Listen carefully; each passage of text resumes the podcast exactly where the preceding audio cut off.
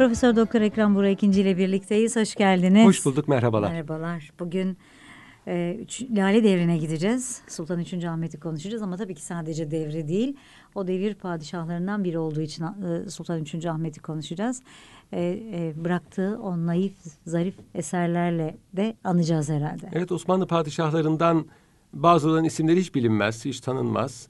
E, tarihte oynadıkları rol de belki çok fazla değildir. Ama e, Sultan üçüncü. Ahmet bunlar gibi değildir. Yani belki bir Fatih Sultan Mehmet kadar değildir ama Sultan üçüncü. Ahmet insanlar bilirler ve tanırlar. Bunun sebebi tabii en başta Lale Devri hı hı. hükümdarı olmasıdır. E, Sultan üçüncü. Ahmet'in en mühim e, hususiyeti Lale Devri padişahı olmasıdır. Ama aslında Osmanlı kültür tarihinde de bir e, değişikliğin, bir kırılma noktasının da başlangıcını teşkil eder onun saltanatı. Nasıl bu bir biraz da padişahın bahsediyor? biraz da padişahın kişiliğinden kaynaklanıyor. Sultan üçüncü. Ahmet'in sulhsever, barışsever bir Hı. padişah olduğunu biliyoruz. Estetik e, zevkinin, zevki seliminin çok inkişaf ettiğini görüyoruz. Güzel giyinmeye, güzel yaşamaya, güzel konuşmaya meraklıydı, şairdi. Bu o, karakteri padişahın o devre damgasını vurmuştur ve bugün Osmanlı dediğimiz zaman aklımıza aslında gayri ihtiyari olarak Lale Devri gelir. Bir yerde bir Osmanlı motifi dendiği zaman o motif Lale Devri'nden kalmadı. Şöyle söyleyelim, aslında biraz da tarih olarak eser kalmış olmasından kaynaklı. Evet. Bir de yurt dışıyla belki temasın daha Tabii. çok olduğu, ilk eserlerin, ilk çizimlerin, Doğru. ilk e, e, kumaşların vesaire Avrupa'ya gittiği döneme de denk düşüyor. Evet, aynen öyle. Yani onun zamanı, yani onun zamanında vuku bulan siyasi ve askeri hadiseler bile bir takım sosyal, iktisadi neticeler doğurmuştu. Mesela Ruslarla yapılan harp ve bu harbin kaybedilmesi, şey kazanılması, Avusturyalılarla yapılan harbin kaybedilmesi, Fransa'ya elçi gönderilmesi, bu elçinin seyahatname yazması, Avrupa'da bir e, Türk modasının, Türkerinin meydana gelmesi, Turkuaz modasının Turkuaz meydana gelmesi, evet. evet, hep Sultan üçüncü. Ahmet devrine tarihlenir. Renk de o zamandan. Evet, o zamandan oluyor. kalma. Yani bu o renk, e, Turkuaz rengi, e, Avrupalıların koyduğu bir isim bu. Türklerin koyduğu bir isim değil. Adeta dünyada Türkleri sembolize eden bir renk olmuştur. Ee, her kültürün dünyada meşhur olduğu dönemler var. Bu da Osmanlı kültürünün Avrupa'da evet. meşhur olduğu bir dönem Şimdi diyebiliriz. Şimdi malumunuz tarihçiler Osmanlı tarihini bütün dünya tarihinde yaptığı gibi işte kuruluş devri, yükselme devri, duraklama devri, gerileme devri ve çöküş devri olarak taksim eder. Evet, bunu bir insan içinde yapabilirsiniz. Yani ama e, Osmanlı Devleti'nde bu de, devreler tamamen askeri muvaffakiyetlerle alakalıdır. Yani Osmanlı Devleti'nin e, yükselme devri askeri muvaffakiyetlerinin fazla olduğu, duraklama devri az olduğu, gerileme devri daha az olduğu. Ve toprak e, kaybetti. E, bunun dışında Osmanlı Devleti fende, teknikte, sanatta, kültürde gerilemede değil, bilakis, bilakis Ama şöyle ilerlemededir. Tam, tam da tersi düşünülüyor evet, aslında. Ben bunu anlayamıyorum. Hı hı. Çünkü bu devreleri yapan tarihçiler de zaten böyle söylemiyorlar. Yani Osmanlı Devleti gerileme devrinde fen de gerilemişti demiyorlar. Askeri gerileme. Zaten okuyunca anlıyorsunuz. Askeri gerilemeler. Hı hı. Bunu zaten inkar eden yok. Ama sanki bir sebep sonuç ilişkisi varmış gibi e, akla geliyor. Mutlaka. Yani orada bir gerileme varsa bu e, yani toprak kazanma, e, fetih ruhu, E, cihat ruhuyla yaşayan bir toplumu diğer taraflarda da geriye düşürmüştür gibi Ama algılanıyor. Ama işte her zaman bu mantık doğru değil. Şu kadar doğruluğu var. Askeri muvaffakiyetsizlikler e, para kaybına sebebiyet hmm. verir. Bu para kaybı elbette ki memleketin ekonomisini sarsar. Ekonomisi sarsılan bir memlekette kültür, sanat, e, fen layıkıyla ilerleyemez veya tatbik edilemez. Doğru. Peki Osmanlı'da böyle mi olmuştur? Hayır. Kim neden? söylüyor bunu? Bilim, neden? Neden? Böyle, neden bütün toplumlarda benim böyle bir ilişki şu, varken bizde benim yok? Benim anladığım şu. Bu çok daha ileri olabilecekken Osmanlı Devleti'nde çok ileri olmamıştır. Yani askeri muvaffakiyetsizlikler kârdan zarara sebebiyet vermiştir. Sermayeyi kaybetmeye değil. Yani daha çok kâr edecekken daha az kâr etmiştir. Bu da tabii Avrupa'dan geri kalmasına sebebiyet vermiştir. Yani normalde bisiklette giden de ilerliyor. Ama, Ama yanında motosikletle giden varsa daha ileridir. At arabasıyla giden ondan geridir. Yani bu böyle düşünmek lazım. Ee, on sekizinci asır Lale Devri e, Osmanlı Devleti'nde bu fen, kültür sahasında da ciddi bir hamlenin göründüğü bir devirdir. Çünkü barış vardır. Şu, şimdi onu söyleyecektim tam da. Şimdi aslında bir yandan para kazanıyorsunuz. Bir yandan da savaşlarla para harcıyorsunuz. Kazansanız evet. da harcıyorsunuz savaşlarda. Muazzam para hem de. Yani tasavvur edilemeyecek kadar çok para gidiyor ee, savaşlarda. Bir yandan savaşların olmaması, oraya harcanacak olan paranın işte ilime, evet, bilime, sanata, e, yeni yolların yapılmasına, insanların doğru, sosyal hayatına harcanıyor. Şöyle bir dezavantajı var bizim toplumumuz için. Asker toplumda insanlar askerlik yaptığında, yeniçeri olarak çalıştığında aslında para kazanıyorlar. İdi. O kalmamıştı artık. Yani on sekizinci asırda bu kalmamıştı. Uzun harpler olduğu için ee, ve kaybedilen harplerde de. İşte bu aslında böyle bir sosyal kırılmayı tabii, getirdi. Doğru. Artık yeniçeri işte bakkal dükkanı, kasap dükkanı, doğru, esnaflığı işleten, e, savaş zamanı da baltasını, kılıcını ya da mızrağını, evet, silahını alıp savaşa giden aynen kişilere öyleydi, döndü. Aynen öyle. İşte bu Lale Devri bu kırılmanın e, işaretini gösteriyor. Sultan üçüncü Ahmet, Sultan dördüncü Mehmet'in oğludur. Sultan dördüncü Mehmet Osmanlı tarihinde Avcı Sultan Mehmet diye bilinir. Ava olan merakı sebebiyle. E, o da çok hakkında spekülasyonlar yapılan bir padişahtır.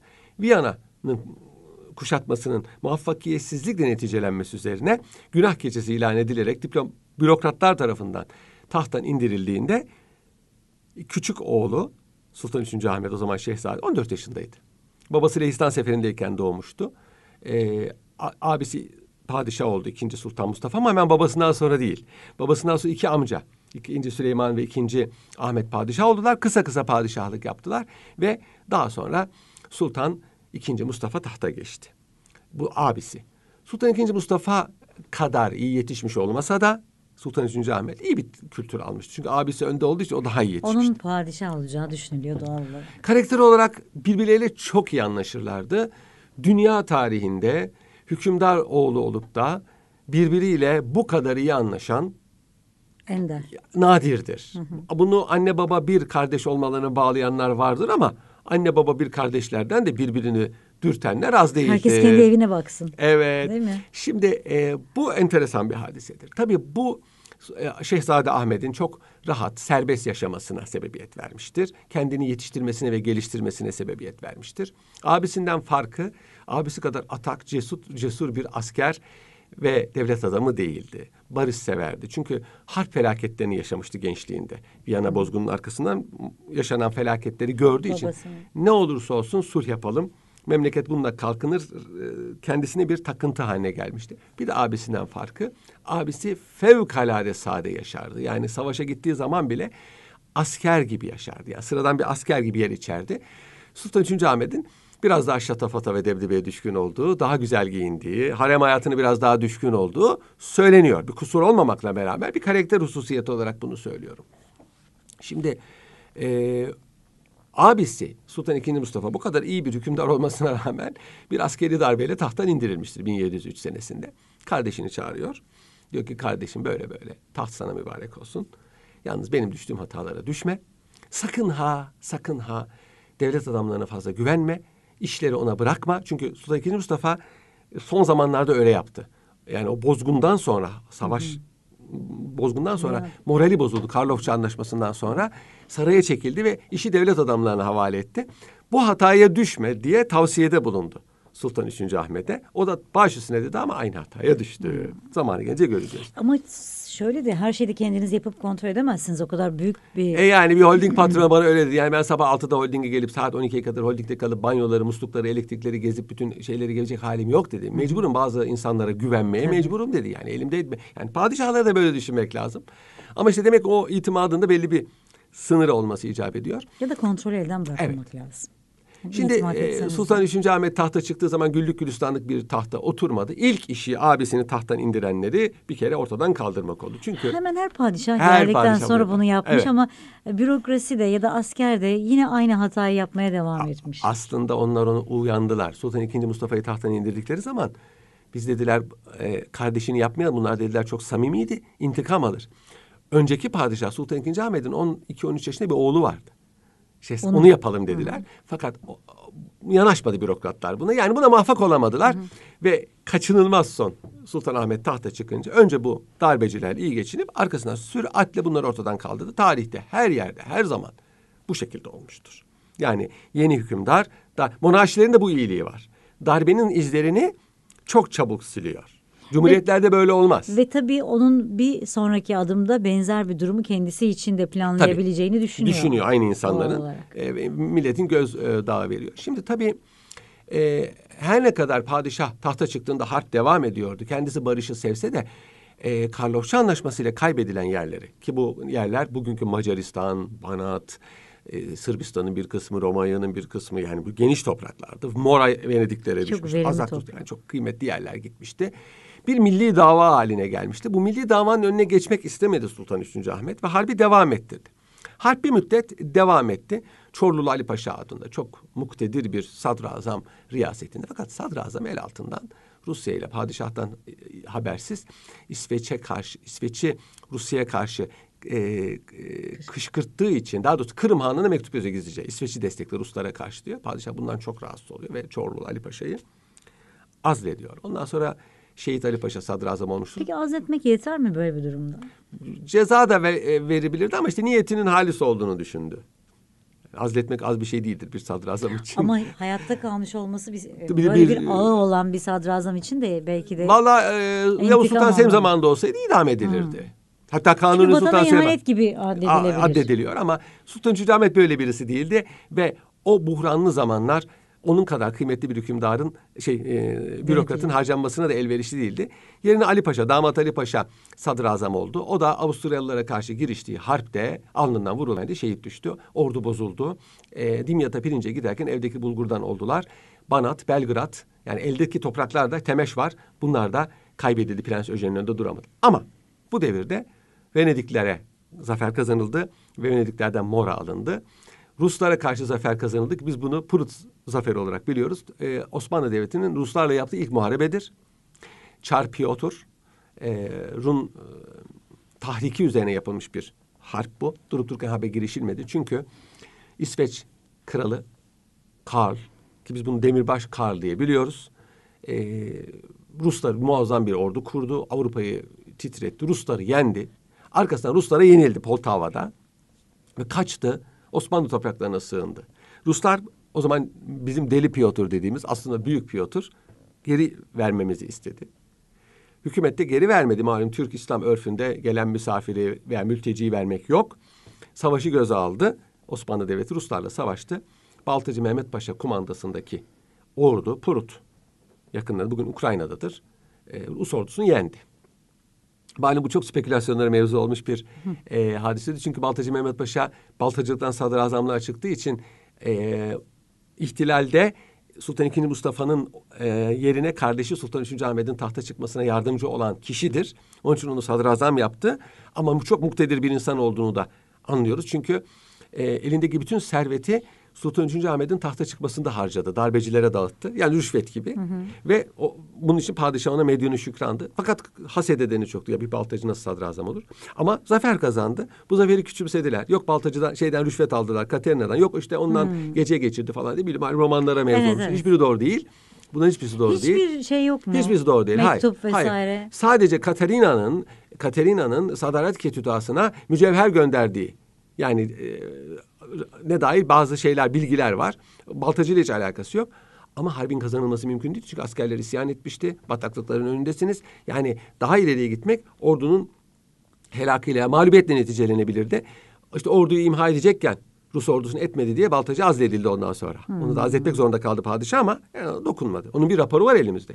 Baltacı Mehmet Paşa bu savaşı çok güzel anlatan bir rapor yazmıştır tek tek. Tabii kendini müdafaa ediyor ama çok teknik detaylarla da biz bu e, seferi en azından anlıyoruz. E, bu zafer neticesinde Azak Kalesi geri alındı ve Rusya'nın e, Polonya'dan, Ukrayna'dan eli çekildi. E, Eflak boydan voyvodaları azledildi. O zamana kadar e, Romanya soylularından yapılırdı voyvodalar. Yani oranın valileri, otonom valiler. Artık İstanbul, Fenerli Rumlardan. Bu da bir değişikliktir. Sultan Üçüncü Ahmet devrinde artık Ortodoks, yine Ortodoks onların dininden ama Rumlar. Merkezden. Merkezden tayin ediliyor. Hı. Yani sizin dininizden. Zaten o zaman din ölçüdür. Bu bir tür ceza mı? Bir tür cezaydı evet. Yani Ruslarla beraber oldukları için Eflak Boğdan voyvodaları Sen, cezalandırıldılar. Evet. Yine mesela oraya ilhak edip de bir Osmanlı valisi göndermedi. Hı hı. Yine voyvodalar var ama gene onların dininden. Mesela bu da enteresandır. Kendi dinlerinden. O zaman din ölçü biliyorsunuz. Hı hı. Yani ırk değil.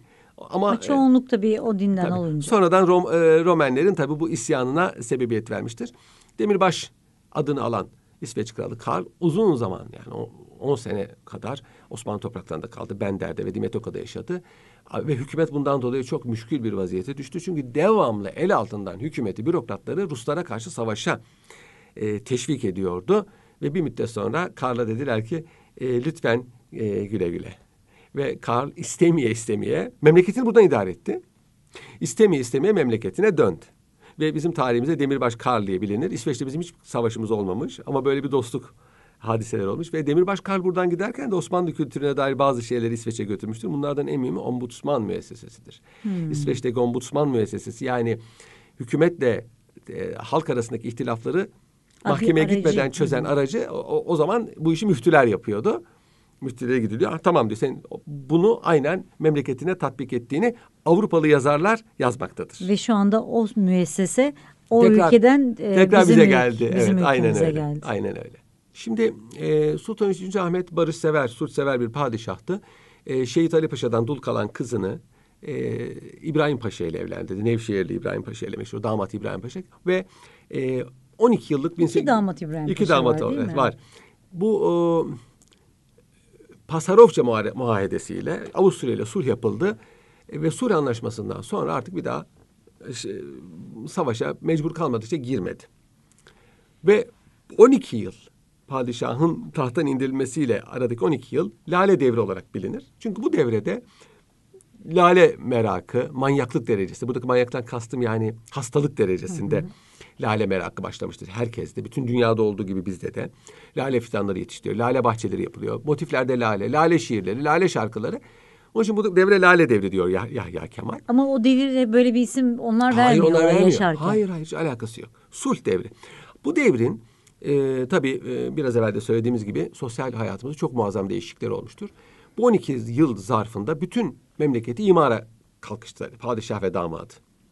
Yani onun devrinde memleket iç huzura kavuştu, refaha kavuştu, zenginleşti, kağıt fabrikaları yapıldı, porselen fabrikaları, halı fabrikaları, tekstil fabrikaları yapıldı.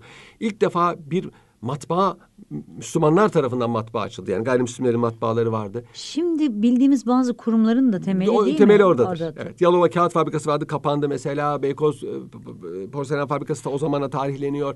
Yani bunların çoğu zamandan kalmadır. İtfaiye Teşkilatı kuruldu, modern itfaiye teşkilatı. Göçek, Davut Ağa ilk e, bunun reisidir. Yani memlekette hatta bu bunları yapanlara padişah teşvikte bulundu, teşekkürde bulundu. Yani siz ne iyi iş yaptınız, memleket için hayırlı iş yaptınız dedi. Şiir ve edebiyat altın çağını yaşadı. Mesela Nabi, Nedim, Naifi, Neyli hep o zamanların şairleridir.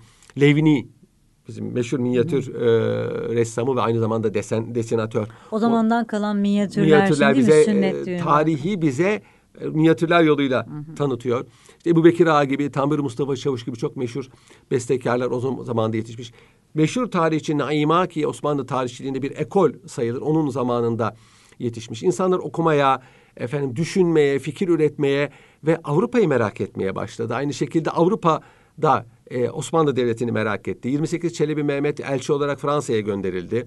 Daha önce de elçiler gönderilmişti. Seyahatname yazdı. Avrupa'da muazzam bir Türk modası başladı.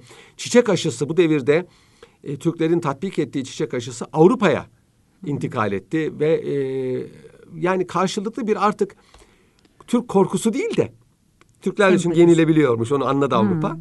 Artık daha normal ilişkiler kurmaya başladılar. Yani Osmanlı İmparatorluğu ile Avrupa normal ilişkiler kurmaya başladı. Aslında bu tarafta da bir kültür olduğu da anlaşıldı. Çünkü tabii, o zamana kadar hep savaşçı. Savaşçı, kavgacı, ee, adam öldüren, çocukları hmm. kesen öyle, öyle olmadığı anlaşıldı. Evet. Yani bu elçilerin burada çok büyük rolü oldu. Giden gelen elçilerin, gerek bizim yolladıklarımız gerek onların getirdiklerinin çok büyük tesiri oldu. Yani Türklerin de medeniyette mühim insanlar olduğunu. Mesela yirmi sekiz Çelebi Mehmet o kadar sükse yaptık, sükse yaptık Avrupa'da. O kontesler, biz böyle centilmen bir insan görmedik dediler ki şartlı, yabancı bilmediği birine karşı nobran davranması tabii karşılanır ama öyle davranmadı. Ama gidişi de şaşalı, şaşalı karşılanışı karşılaştı, öyle oldu. Şaşalı. Ee, padişah o zaman bir heyet kurdu. Ee, ilim ve fikir adamlarından müteşekkil bir heyet kurdu ve dedi ki Avrupa'da yazılmış eserleri tercüme edin. Bunları bizden ileri yapan şey nedir, bunu bir anlayalım. Hmm.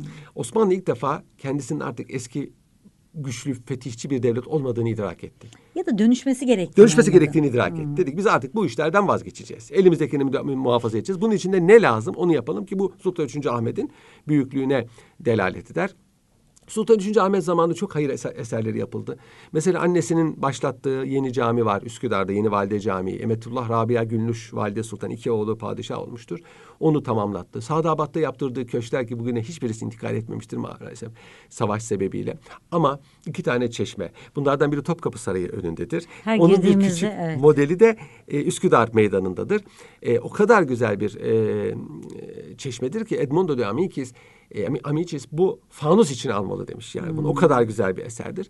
E, inşaat sektörü çok inkişaf etti. Günümüzde olduğu gibi tüketimin üretimi kamçılaması hedeflendi. Yani böyle bir ekonomik politika hmm. takip edildi. Yani insanlar tüketirse üretilir. Hmm. Bu, bu ekonomiyi zenginleştirir. Hani milletin zevk ve sefa, israf devri dediği lale devrin aslında çok mantıklı ve modern bir ekonomik telakkiye dayandığını. Ekonomide, bilimde, sanatta.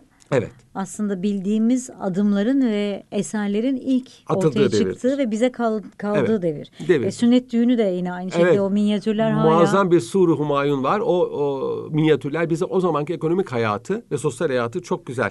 Ondan başka da galiba değil mi? Yani Yok. E... Onun kadar teferruatlı yok. Başka surnameler var fakat onun kadar teferruatlısı yok. Tabii e, bu devirde bir harp oldu İran'la. Yani Dağıstan e, Osmanlı himayesine girmek istedi. Ruslardan ve İranlıların arasında kaldığı için. Osmanlı Devleti de bu himayeyi kabul etti. Ve e, bugünkü İran, Azerbaycan'ın büyük bir kısmı ve Kafkasya fethedildi.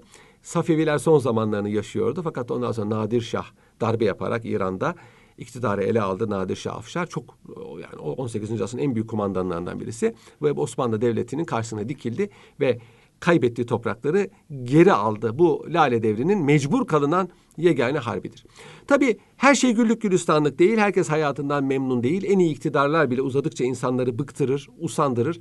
İbrahim Paşa'yı çok kıskanan var. Padişahın teveccühünü e, aldığı için çok namuslu, çok adil, çok iyiliksever birisi olduğu halde e, padişah nezdinde itibarı çok yüksek olduğu için ve E, memuriyetleri kendi yakınlarına verdiği için burada bir suistimal yok. Yani ehil olanlara veriyor ama kendi yakınlarına, kendi adamlarına veriyor.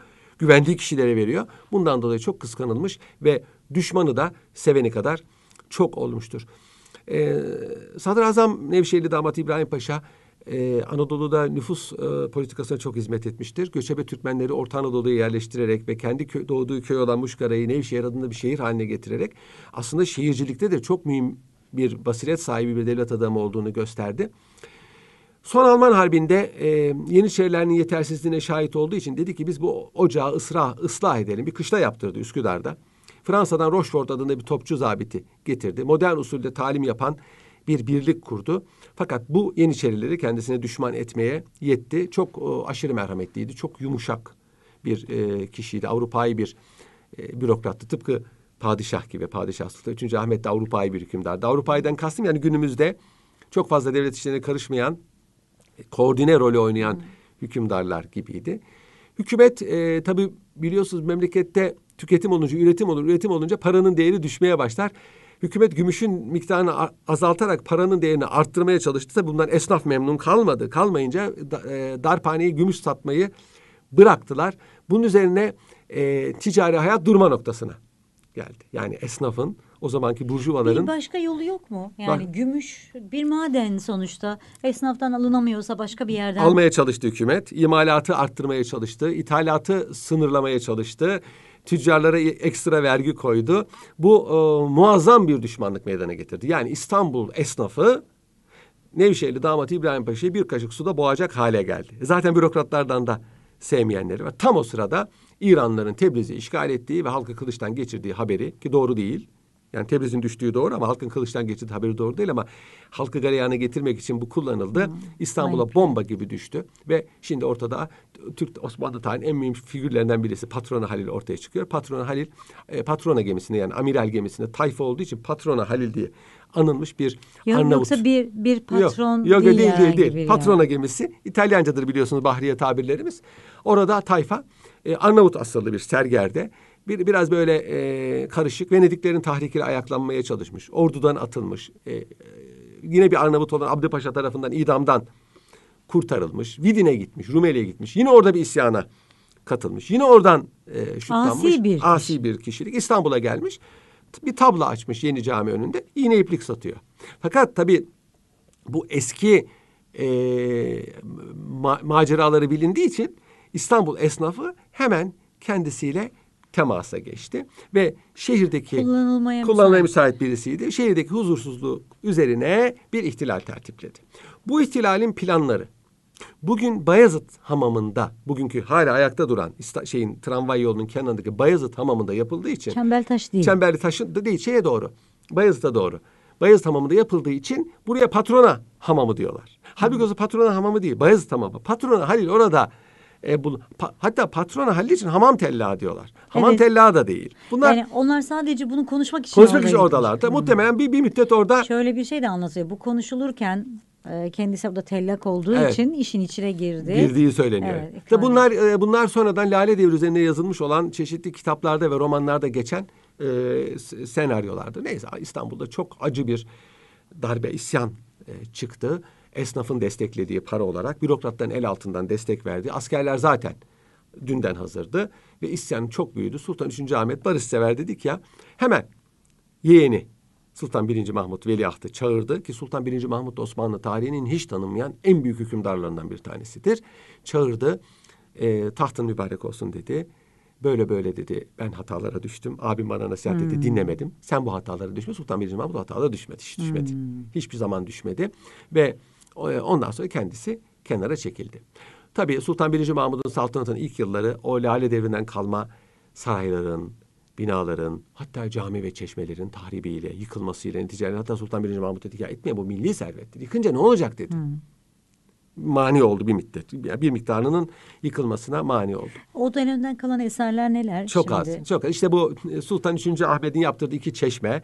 Kârgir olduğu için, yakın olduğu için. Kârgir yani. olduğu için yeni cami. Onlar kaldı. Ee, Bebek Camii yıkıldı mesela. Oradaki çeşme duruyor. Azapkabadaki çeşmesi duruyor. Sultan Üçüncü Ahmet'in yaptırdığı pek çok şey günümüze intikal etmedi. Hatta halbuki İstanbul'da ve Osmanlı ülkesinde çok şey yaptırdı. Çok şey yaptırdı. Bir kere Ee, Sultan Üçüncü Ahmet devri bir takım diplomatik kayıplara, bir takım askeri kayıplara rağmen e, fikir hayatının çok inkişaf ettiği, kültür hayatının çok inkişaf ettiği, imar hayatının çok parlak olduğu bir devirdir. Şimdi mesela e, coğrafyamız için matbaanın, kitabın tarihinden bahsettiğimizde evet, o dönemi o dönem. konuşmadan yani, geçemiyoruz. Lamartine diyor ki, hiçbir hükümdar onun kadar milletini tanımamış ve hiçbir millette hükümdarını bu kadar tanımamıştır. Şu anda mesela Türkiye'nin tanıtımında kullandığımız lale motifinden tutun da evet. turkuaz rengin kendisine kadar o hepsi kalma. o dönemden kalma o ama kalma. düşünün ki diğer eserlerde kalsaydı kim bilir? Evet, güzel yani, olurdu İstanbul. E, Harun Reşit'in veziri Cafer Bermeki'ye güvendiği gibi o da Nevşehirli damat İbrahim Paşa'ya çok güvenmişti. Nevşehirli damat İbrahim Paşa kaliteli bir insan olmakla beraber bir kişiye çok güvenmek e, siyasi hayatta böyle riskleri de beraberinde getiriyor. Bunu Sultan Birinci Mahmud'a itiraf etmiştir Sultan Üçüncü Ahmet ve tahta e, abisi abisi tahttan indikten dört ay sonra kahrından vefat etmişti. Fakat Sultan Üçüncü Ahmet Topkapı Sarayı'nda altı yıl kadar yaşadı. Diyabet hastasıydı zaten, hmm. şeker hastasıydı ve e, vefat etti. Vefat ettiğinde altmış üç yaşındaydı. Yeni Cami'de Hatice Terhan Valide Sultan'ın yani e, büyük annesinin e, e, kabrine, yani oraya beş altı tane padişah vardı Yeni Cami'de. Oraya hmm. defnedildi. Çok yakışıklı bir padişah olduğu söyleniyor. Bazı gra gravürler var ecnebilerin çekti. Oradan anlıyoruz. Çok kültürlü olduğunu biliyoruz. Çok e, vakarlı ama aynı zamanda halim selim, yumuşak bir padişah olduğunu biliyoruz. Zarif, zevki selim sahibi birisi olduğunu biliyoruz. Çocukları? İyi bir hattat, Hı. iyi bir şair. Ve Osmanlı Hanedanlığı'nın devamı ondan e, yürümüştür. İki oğlu peş peşe padişah olmuştur. Sultan Üçüncü Mustafa ve Sultan Birinci Abdülhamid. Ee, onlar da babalarının bu e, karakterini ve aynı zamanda ıslahatçı, memleketin e, halini değiştirici rolünü üstlenmişlerdir. Sadece onlar değil, yeğenleri de Sultan Birinci Mahmut da amcasının ve babasının misyonunu e, üstlenmiştir. Yani Osmanlı padişahları en kötü devirde bile yine dünyada benzerine nadir rastlanan yüksek meziyetlere sahip, yüksek profilli hükümdarlar, taht içi yetiştirilmişlerdir. Evet, böyle kimselerdir. Şimdi bu dönem için bir iki sorun var. Eser Buyurun. kalmamış olmasına rağmen estağfurullah. Ee, yaşam biçimimize çok ciddi değişikliklere yol açmış ve Türkiye'nin ya da Osmanlı e, milletinin, millet, milletler topluluğu milletler demek topluluğu. lazım.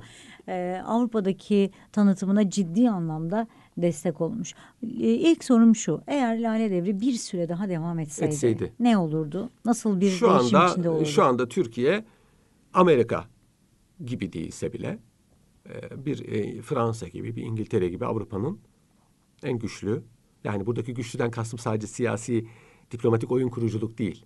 Yani sosyal hayatını nizama almış, sosyal barışını sağlamış, e, sanatta, e, edebiyatta ileri olduğu gibi fende, teknikte de ilerlemiş ve ciddi bir ekonomik muvaffakiyeti yakalamış ve istikrarı yakalamış bir devlet olurdu. Yani birkaç fırsat vardır Osmanlı tarihinde. Bunlardan biri Lale Devri'dir. Lale Devri bir darbeyle bitmeseydi Osmanlı Devleti ne bu bir yirmi otuz sene kaybettirmiştir. Sultan üçüncü. Selim'in tahttan indirilip öldürülmesi de bir o kadar kaybettirmiştir ve Osmanlı bu iki hadise, sadece bu iki hadise elli yıl bize kaybettirmiştir. elli yılda. Aynı şeyi Sultan Abdülhamit'in tahttan indirilmesi için de söyleyebiliriz. Yani bütün hatalarına rağmen o devir Osmanlı Devleti'nin son zamanlarında artık, yani çözülmeye başladığı bir devirde bir nevi tatlı bir rüya gibidir Sultan Abdülhamit devri. İmar hareketlerinden bahsediyorum. Hı hı. Na, e, marif hareketlerinden. Her kasabaya me, orta mektep açılmış. Çünkü düşün, Cumhuriyet devrinde her kasabada orta mektep yoktu. Sultan Abdülhamit zamanında vardı. Kapatılmıştır. Var olanlar kapatılmıştır. Kapatılmıştır. Yani böyle bir devreden bahsediyoruz. Demir yollarından bahsediyoruz. O zamanın şartlarında Medine'ye kadar uzanan bir demir yolu yapılmıştır. Bu kolay bir şey değil. Bugün bile Anadolu'da demir yollarında çok büyük bir eksiklik var. Onun için bu devrin bu şekilde neticelenmesi kayıp. Ee, Ama tabii bu bir kurgu. Kurgu. Yani, olmaya da bilirdi tabii. Biz tabii şu açıdan bakıyoruz. Yani e, biz bir şeyleri değiştirmeye, bir şeylerin farkına varıp düzeltmeye, açığı kapatmaya çalıştıkça evet, bunu daha da büyütmeye çalışanlar boş durmadılar. Evet, tabii ki. Tabii ki. Yani bir kere Sultan üçüncü. Ahmet gibi, yani şair, hattat, e, devamlı musaf yazıyor. Mus- musafları satıyor. Bunun parasını fakirlere dağıtıyor. Bu yazdığı musafları sonra Mekke'ye, Kudüs'e göndermiştir.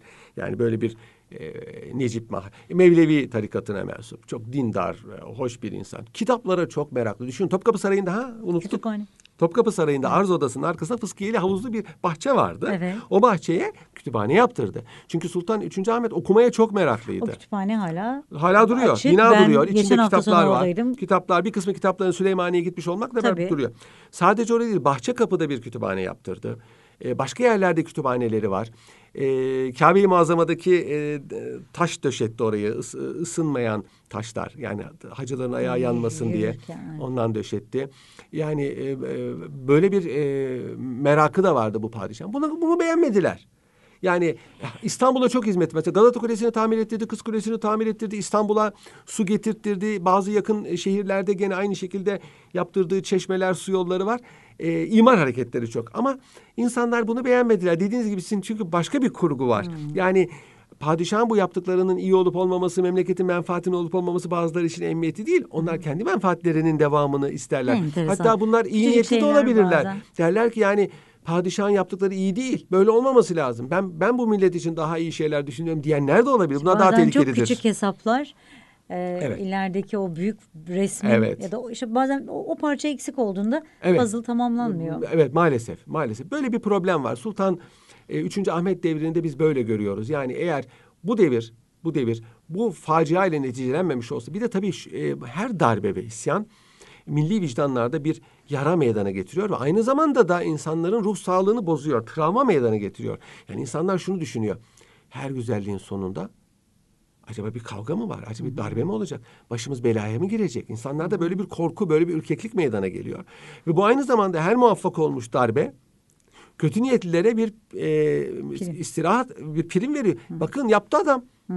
Koskoca Sultan üçüncü. Ahmet'i, padişahı tahttan indirdi. Nevşehir'de damat İbrahim Paşa'yı öldürdüler. Sokaklarda sürüklediler. Yani Türk İslam nezahatinde olacak bir şey değil. Suçluya bile yapılmaz. Yani İbrahim Paşa gibi bir sadrazam bu neticede. E, camisi vardır şeyde, Vezneciler'de hala duruyor. Yanında Sibyan Mektebi var. Bunlar zaten biliyorsunuz, bir cami yapınca yanında Sibyan hmm. Mektebi, imareti hepsi tamam, oluyor. Evet. Çeşmesi. Böyle bir insanı sokaklarda sürüklediler. Bunlar nasıl insanlar? Tamam tahttan indirdiniz, tamam memnun olmadınız. Peki ben o zaman psikolojiyi anlamak evet, için soruyorum. Yani biraz önce söylediğiniz gibi tahttan indirdiniz, beğenmediniz, ceza verdiniz. İdam da ettirile- evet. ettirilebilir, öldürülebilir. Ama sokaklarda sürüklemek, işkence etmek. Yani bunu bazen şaşırıyoruz. Bir padişaha da yapıyorlar, bir vezire işte onu bize vereceksin diyor. Biliyorsunuz ki o kapı kapandığında, o vezir onların arasına düştüğünde paramparça ediyor. Ve paramparça ama, diyorlar. Ama bu neden? Neden? Şimdi insanların tabiatıyla alakalı. Bugün de böyle insanların içinde bir psikopat yak yan var. Yani aklı başında evet, bir biraz şey mi bu? Yani... Tabii bizim bir tarafımız hayvan.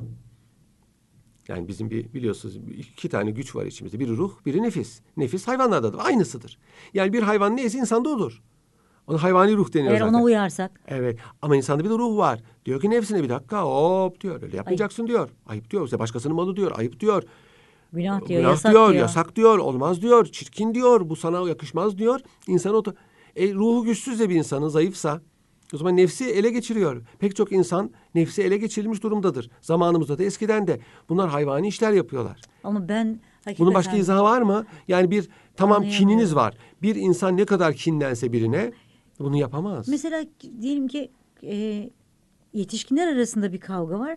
Bakıyorsun çocuğunu kaçırmış, ona işkence etmiş, evet, onu öldürmüş. Hayvanına işkence diyor ya. Yani hiçbir şey bulamazsa ya hayvanın ne alakası var? Mesela Lale Devri'nden kalan eserler ya, binayı kırmakla, parçalamakla ne kazanıyorsun?